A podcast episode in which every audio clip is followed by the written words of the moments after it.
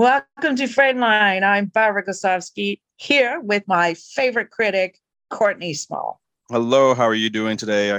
Excellent. How are you? I am doing well. Um, we are all trying to stay afloat in the craziness that is TIFF. yes, we are. I think you and I are doing a good job. Here we are with uh, with our second show of picks and favorites from the Toronto International Film Festival for 2022. And you're going to start us off, right? Yes, um, I'll start us off with uh, one that I saw recently, and it's actually coming to theaters this Friday. So if you didn't catch it at TIFF, you can still be able to catch it in regular theaters, and it's The Woman King um, by Gina Prince Bythewood, and it is a film that's set in 1823 in um, Africa, where you have two essentially warring factions, and one of them, the Dahomey, is led by a new king, played by John Boyega, and he essentially has an army that they've got a male unit and a female unit, but it's the female soldiers, um, the Agogi, Agoji, that are like these elite warriors, and they're led by the great Viola Davis. Um, and over the course of the film, they are the Dahomey um, clan empire is fighting the Oyo, which is more of like the villainous side, and they want to take over the Dahomey land. And the problems start to unfold as the Viola Davis's warriors they get some new young recruits. So this film kind of takes place from the point of view of this young recruit um, played by Thuso um, Thuso Mbedu. I believe she was in. She started in the Underground Railroad series, and you start to see her kind of take us into this world, and we start to see the complexities of it. And I'll I'll, I'll leave it at that. Um, I think it's a a really exciting film.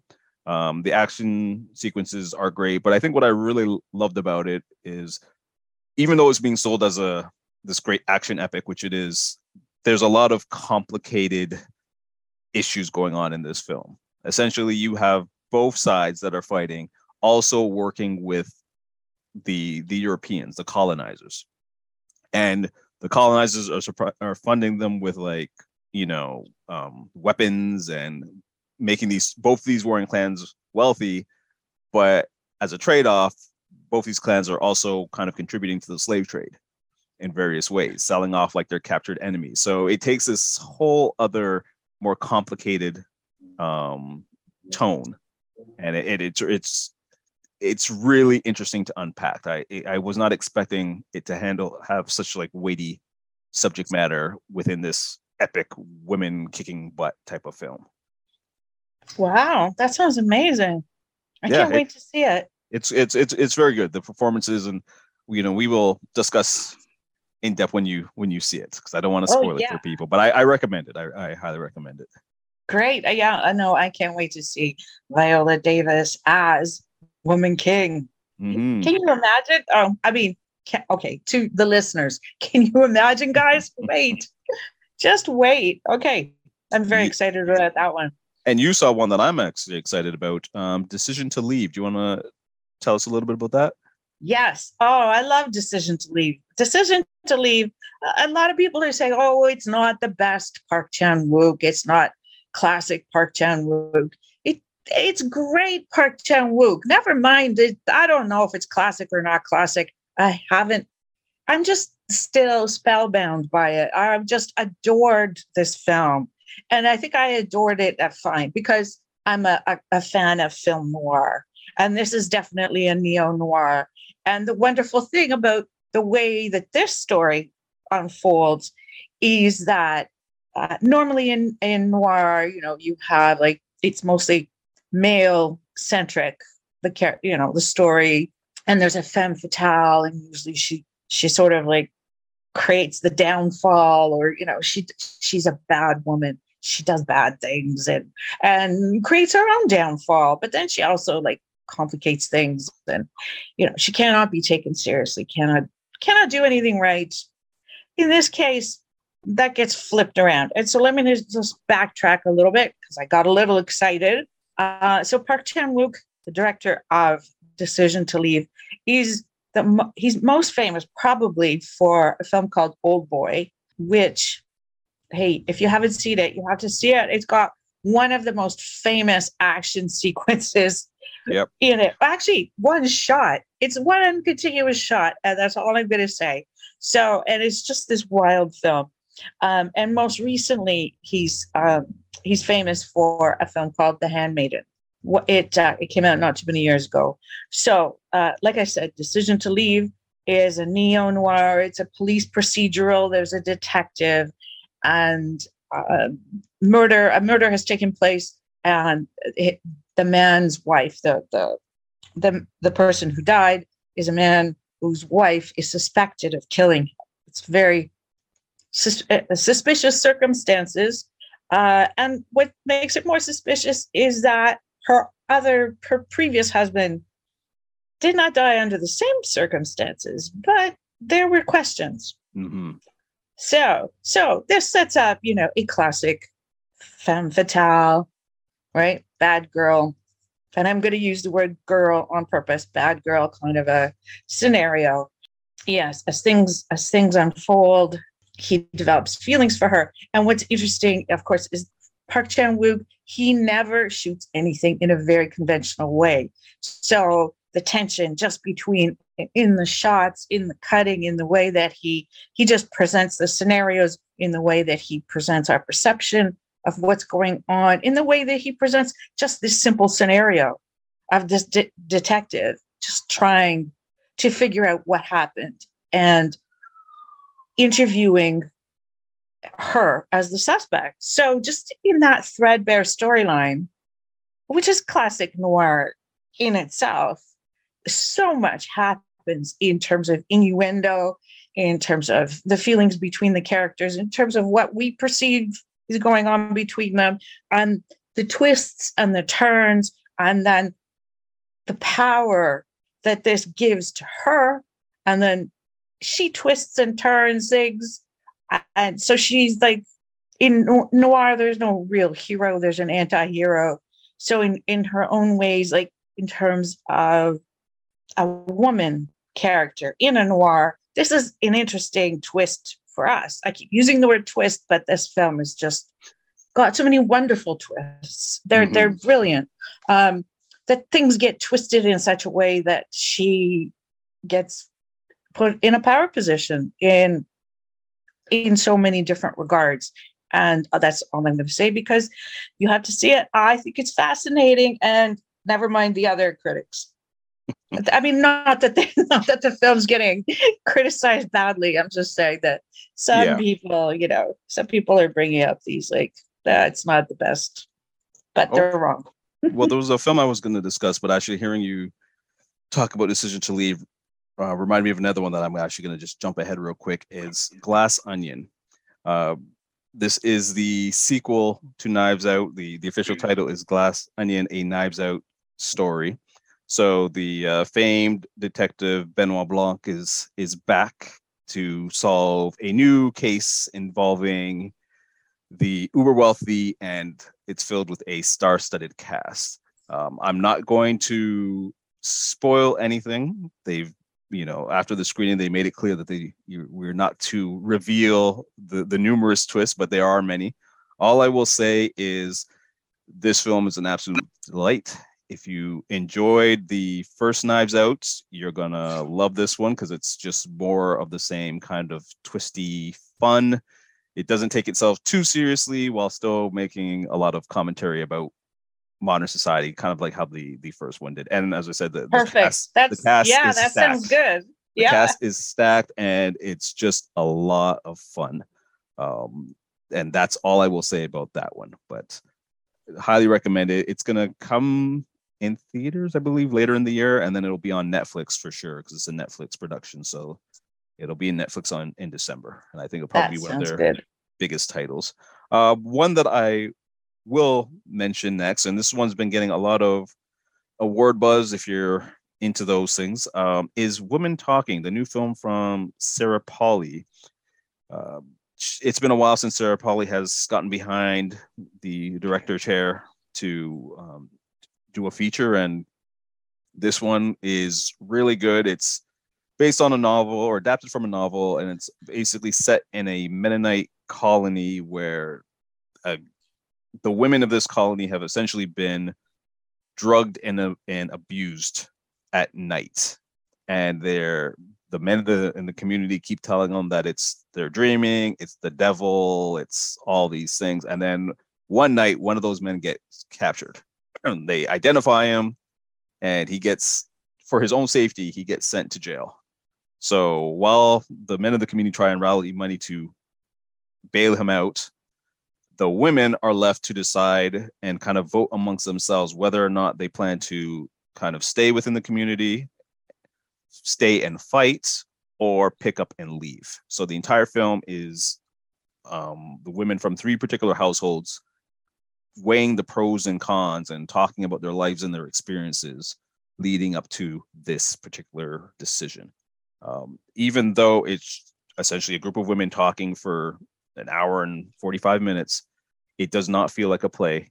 It's it, it, it you you find yourself really getting involved with these these characters and their different stories and it's really well done and it's filled with just sensational performances from the ensemble cast. Like this this cast is is fantastic and i highly recommend that film. Well that sounds amazing.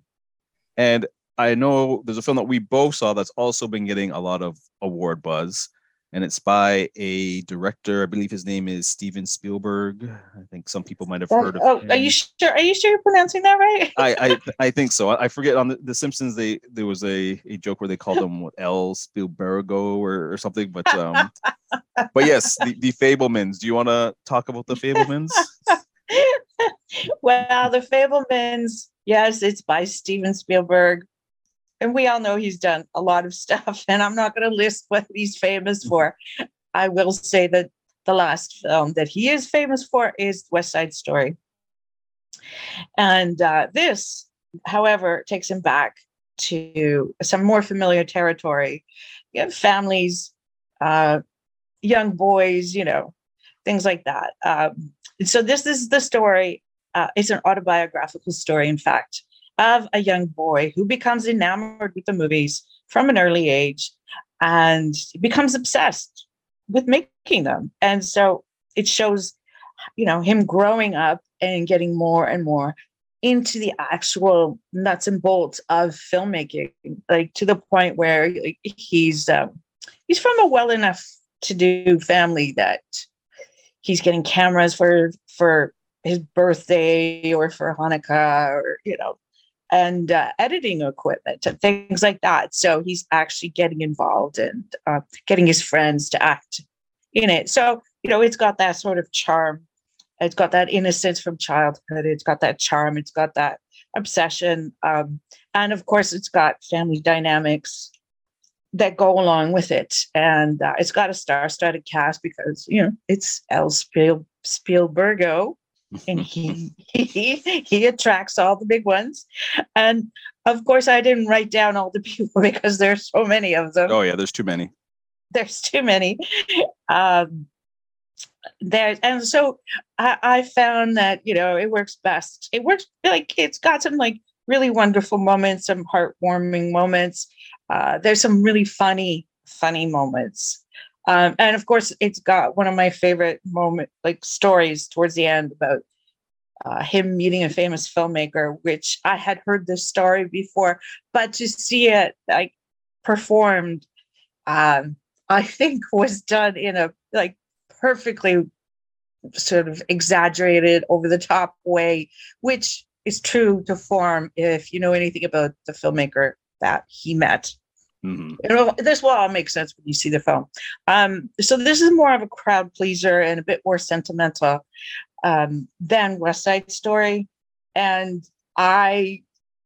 I, I got really excited when I saw West Side Story because I thought, oh, oh yeah, okay, Spielberg can be exciting, you know, because I had gotten sort of lulled. I'm I'm not a, a huge Spielberg fan, so I, I and I'm not a musical fan, Mm-hmm. And so I watched West Side Story because I thought, well, I have to, you know, everyone's talking about it. And this one didn't uh, excite you in the same way? It did not, no, because okay. it, it cinematically um, he's just not taking the chances that he took. He's not uh, getting formally engaged in an interesting way with the material. He is serving the material, and in fact, um, he's he's crafted a a great character study movie, which is great. It's the kind of yeah. movie that you know when it comes on TV and you see it, it's like ET. You watch it, you know, it's fine. In fact, yeah. I, I, I can't watch ET anymore because it's too much. But you know what I mean? Like this one is like, yeah, it's got some really good characters and stuff. And people will get nominated for awards for this. And and yeah, and it is a crowd pleaser. So I wouldn't be surprised if it got an audience award. Yeah, it's definitely um it's definitely a crowd pleaser. I I liked it. Um it's one that as you said, it's sweet, it's sentimental, um, not overly so, but it is one of those that it kind of makes you smile, makes you feel a little warm and fuzzy. Um, my only complaint with it is I felt like some of the threads didn't really connect as well. Like there's a certain aspect where um, the main character Sam or Sammy is in high school and he's in a new high school and there's a, there's an arc with some bullies that never really went anywhere interesting for me. Like I thought the stuff with his parents' dynamics and the unfolding problems within their bond, I thought was more interesting. But overall, yeah, it, it's it's a good movie. It's it's one that I, you know, wouldn't be surprised if it wins the People's Choice because it, it is a crowd pleaser, um, and it's playing a lot. It's just I wouldn't say it's like my favorite of the festival, but I would still recommend yeah. people see it. Um, but there's one that you saw that I'm actually interested about because I didn't get a chance to see it. Um, trying to think of the title. Was it something you said? That, something you said last night. Okay. It's by uh, local filmmaker Luis de Filippis, and uh, this is her first feature. She um, she won an award at Sundance for her short for Nonna Anna. Oh yeah, and so yeah which yeah I, I, loved. So i was really excited to see this. And talk about family dynamics. This is the way to make a family dynamic interesting. This is the way you cinematically make it interesting but also formally i mean uh, de Filippis, she doesn't do like a lot that's like overtly you know in your face formally with the material but it's subtle and uh, it's beautifully poetic and that's what's you know that's what's wonderful about it but also yeah on the level of the script and the performances and okay let me just let me just tell you it's basically it's a family vacation ren is our main character and ren is a 20 something aspiring writer and she's basically feels like she's been guilted into joining the family vacation at the cottage. Uh, basically, she and her sister like grudgingly get in the car at the beginning of the film, and off they go. And uh, the parents are very much in love, which you don't you don't usually see anymore. You know, a middle aged couple like that much in love. Um, and it, it, the weird thing is is the mother like here's where things could have gotten a bit um, predictable, you know, in a way. Like the mother is a bit, she's a bit overly doting. She's a bit overly, what's the word, passive aggressive, you know. she just gets involved in everybody's lives too much. Um, so that's that's a bit, but the way that the film handles the entire family dynamic, dad is much more laid back and, and quiet you know the mother the mother is in a weird way you know as doting as she is, she's also completely self absorbed. So there's this, you know, and then the sister is younger, so she's got her own thing going on when she gets there, you know, and she's amongst all the beach young people, like uh, the people on the beach that are young. And so all the things that are starting to happen in amongst the family all could have gone in a very predictable way, and it didn't.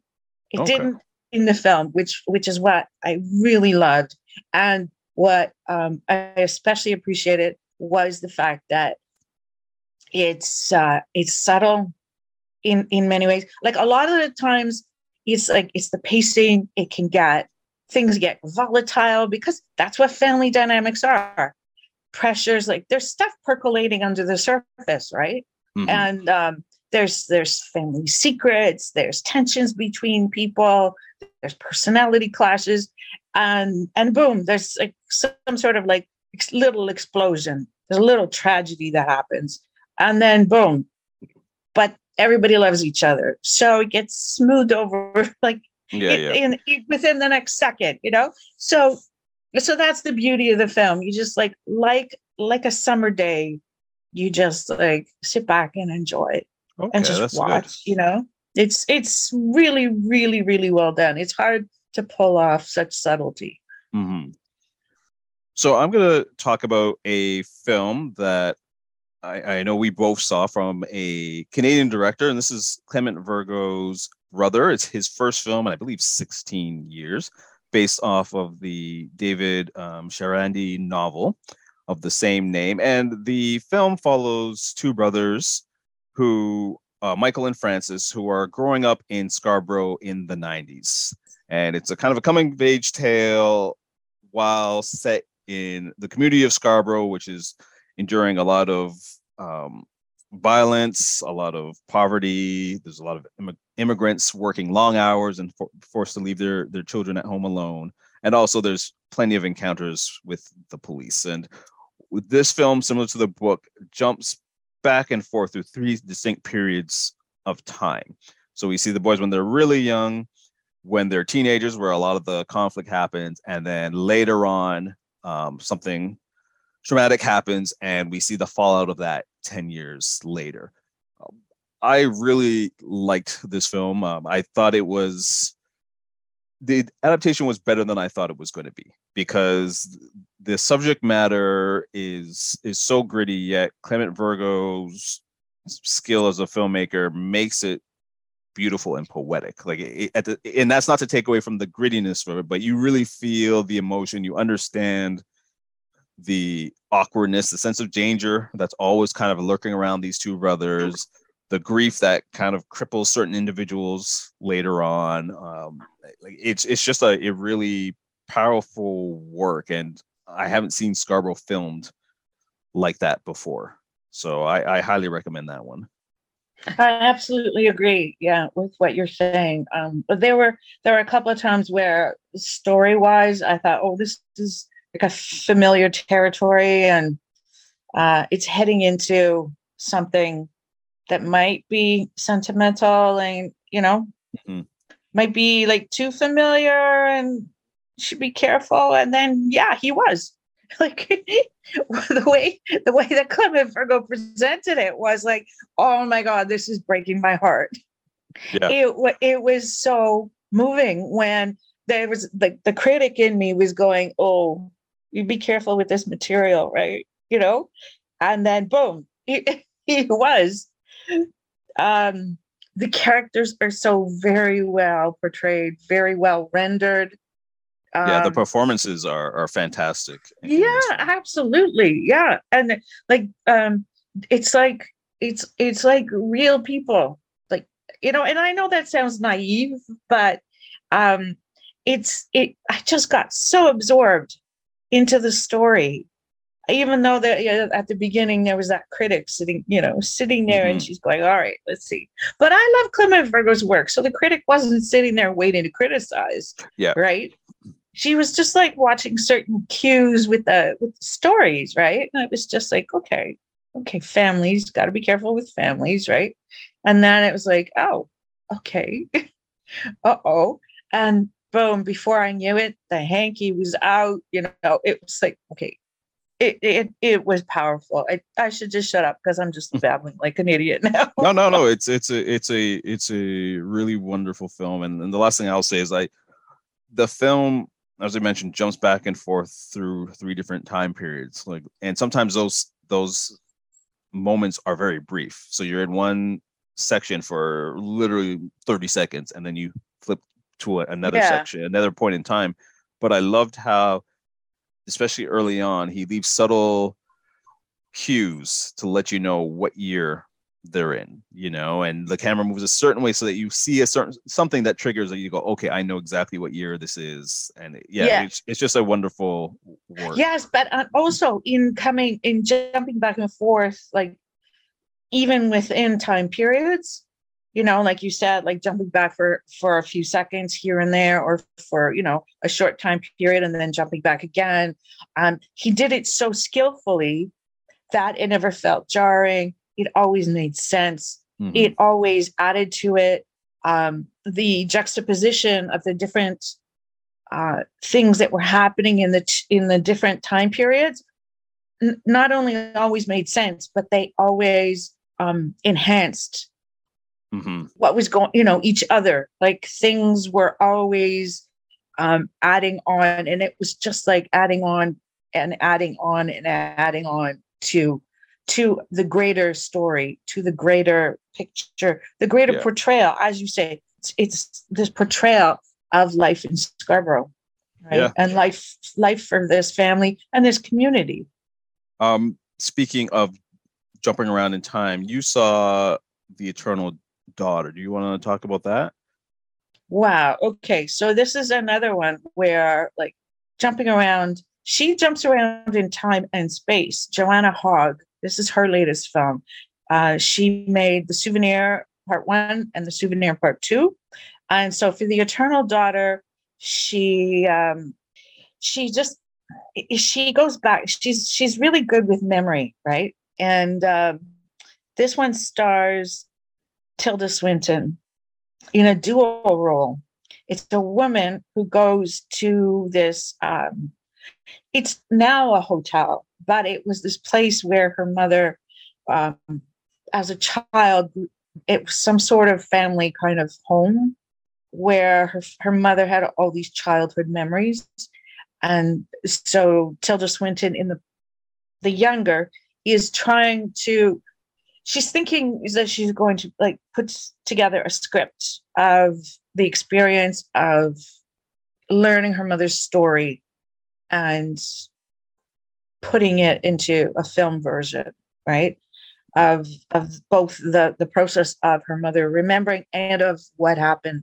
And what what happened was just simply like her mother remembering family events. And then, you know, this one's also about family as well. And the special relationship that um, she has with her mother.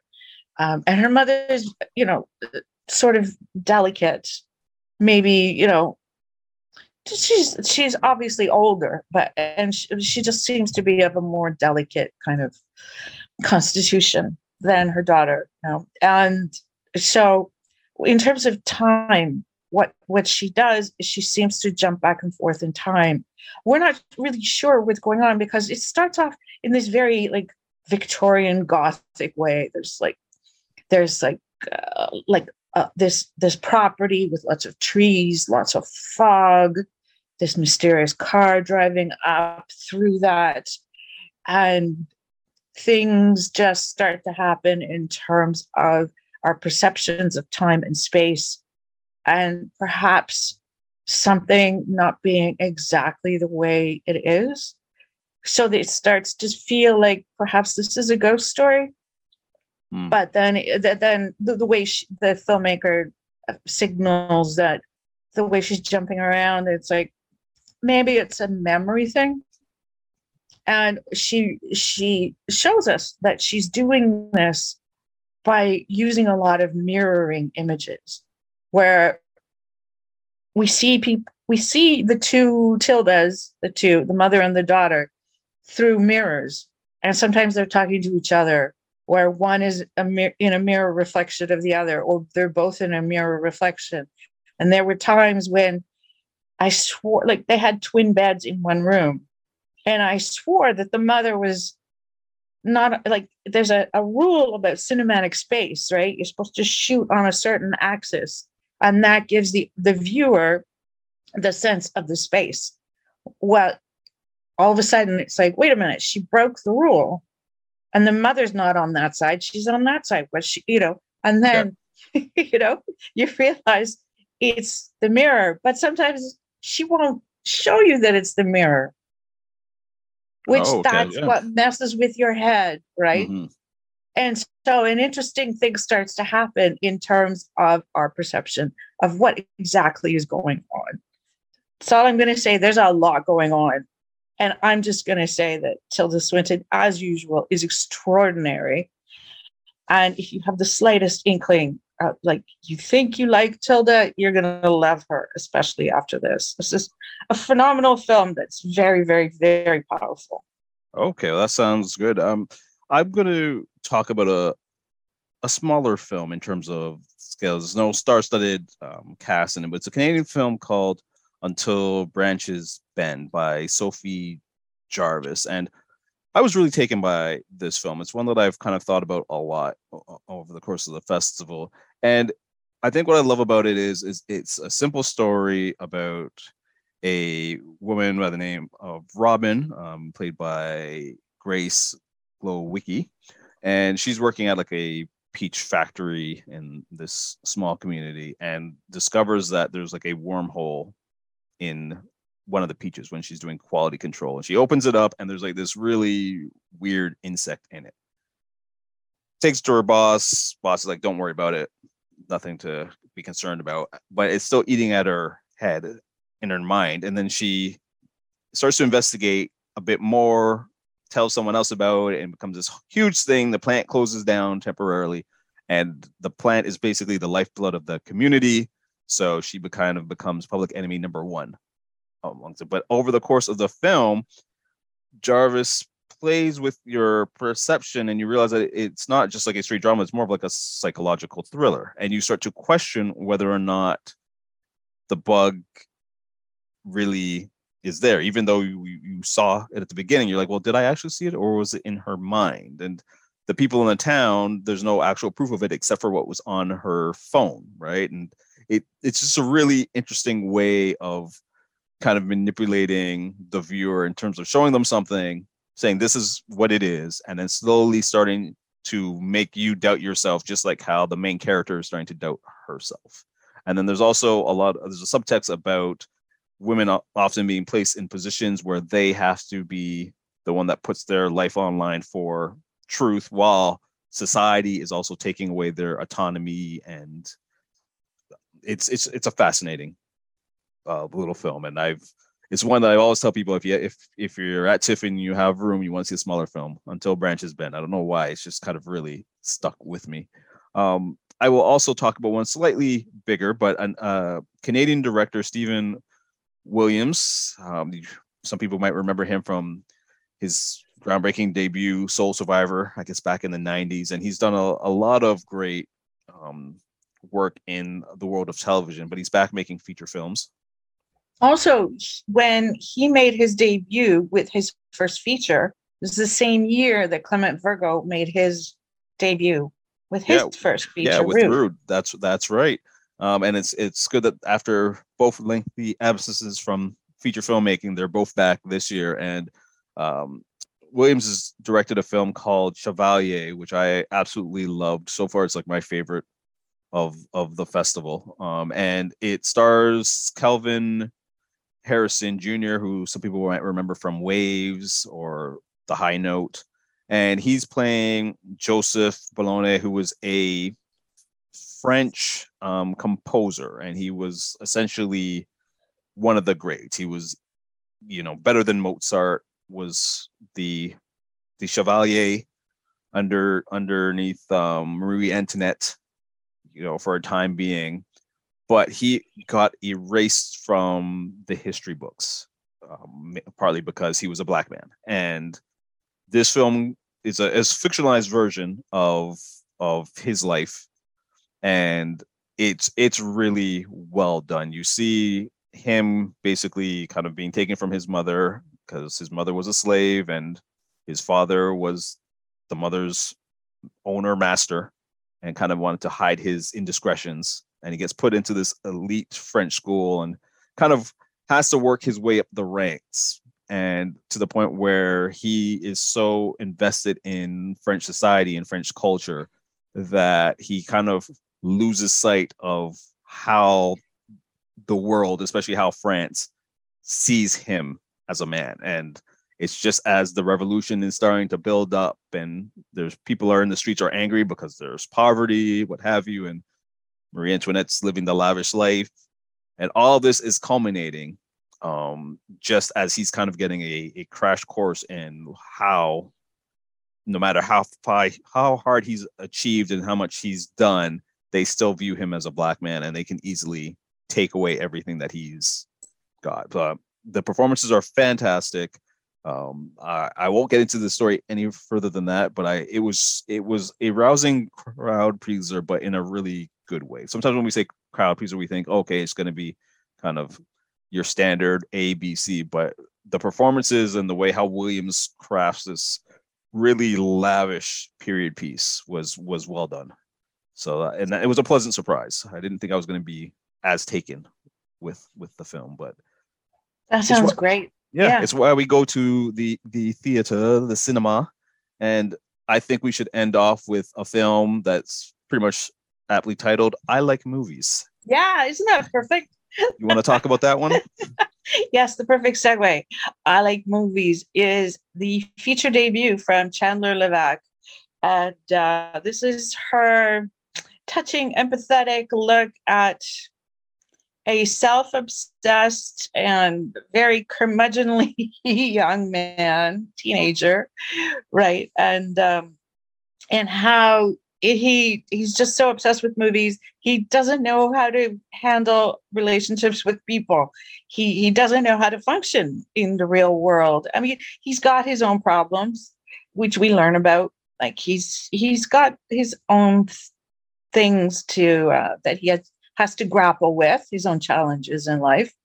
Um, but uh, basically, you know, we get we get a kick. All of us moviegoers, we get a kick out of this snobby, out of the things that come out of this guy's mouth. He gets a job at Blockbuster, basically, and um, the way that he's obsessed with movies, and he wants everybody to watch certain films only, and he can't, he cannot sort of function as a as a video store employee that is supposed to cater to like all tastes and all people uh, is funny. Uh, but the film is also balanced beautifully with uh, you know the more serious that you know like i said the challenges of being a teenager. Um, it's it's I, I, thought it was really well balanced in terms of giving us a, a portrait, an empathetic portrait of this this individual, of this kid, of his difficulties, of, and how things develop and how things how he grows. Right, as a person, um, certain things. Uh, there are moments that are hilarious in it, and cer- certain things. Um, there are moments that are heartbreaking. Yeah, I, I really yeah. like that one. And I think what I liked about it as well is he, the main character, even though he's you know a, a, teenager about to go to college or university, hopefully, he, the film acknowledges that he's a jerk. you know, it doesn't try and sugarcoat it. His manager, um, who's this woman that apparently had some time in the film industry and then may or may not have quit or may have experienced some darker the darker side of the industry she calls him out on a lot of of, of his stuff. And yeah. it adds an interesting dynamic to it because i think as film people we always love movies about movies. You know the Fabelman as much as it's a family drama it's still a, a, a movie about loving movies. So we sometimes forget that this love that we have for the art sometimes brings out the worst in us. you know, the egos, the the arrogance, and we see that in this this young man who has to learn that there is more to life than movies. Like movies is an important part of life, but you have to know how to ad- adapt to it. And I thought it was really well done. It's funny. It's got some interesting tender moments to it um, but it never feels like it's selling itself short. Like you know, you could. This is a director who's in complete command of every aspect of it, and it it just worked so so well. Yeah, and I love the fact that she didn't hide the fact that this this is an indie film. This mm-hmm. is an indie film that loves movies, itself, the movie itself loves movies, right? And she's not going to hide the fact that this is an indie film and it's you know, she and the film are quite proud of that fact. Yeah. And that that in itself is a slightly ironically snobbish thing to do, but also a wonderfully refreshing thing to do, right? Yes. Yeah, definitely I, I recommend I like movies. I highly recommend that one. Yeah, me too. Absolutely. All right. Well, on that note, we like movies and we we've just recommended a whole bunch of them, right? It's terrible when I end on such a tacky joke. It, it seems to be happening too often, but you know what? It's the it is what it is. It's the festival. the festival. At this point, everyone's tired. The, the jokes may not be the A material, but that's okay. It's okay. It's the movies. That's what we're here for. that's right. All right. Uh, we're coming back with more. We're going to do our wrap up of the festival. So, in the meantime, uh, yeah, we recommend you go to the movies. So, for Courtney Small, I'm Barbara Goslawski. This has been Frameline. Thanks for listening.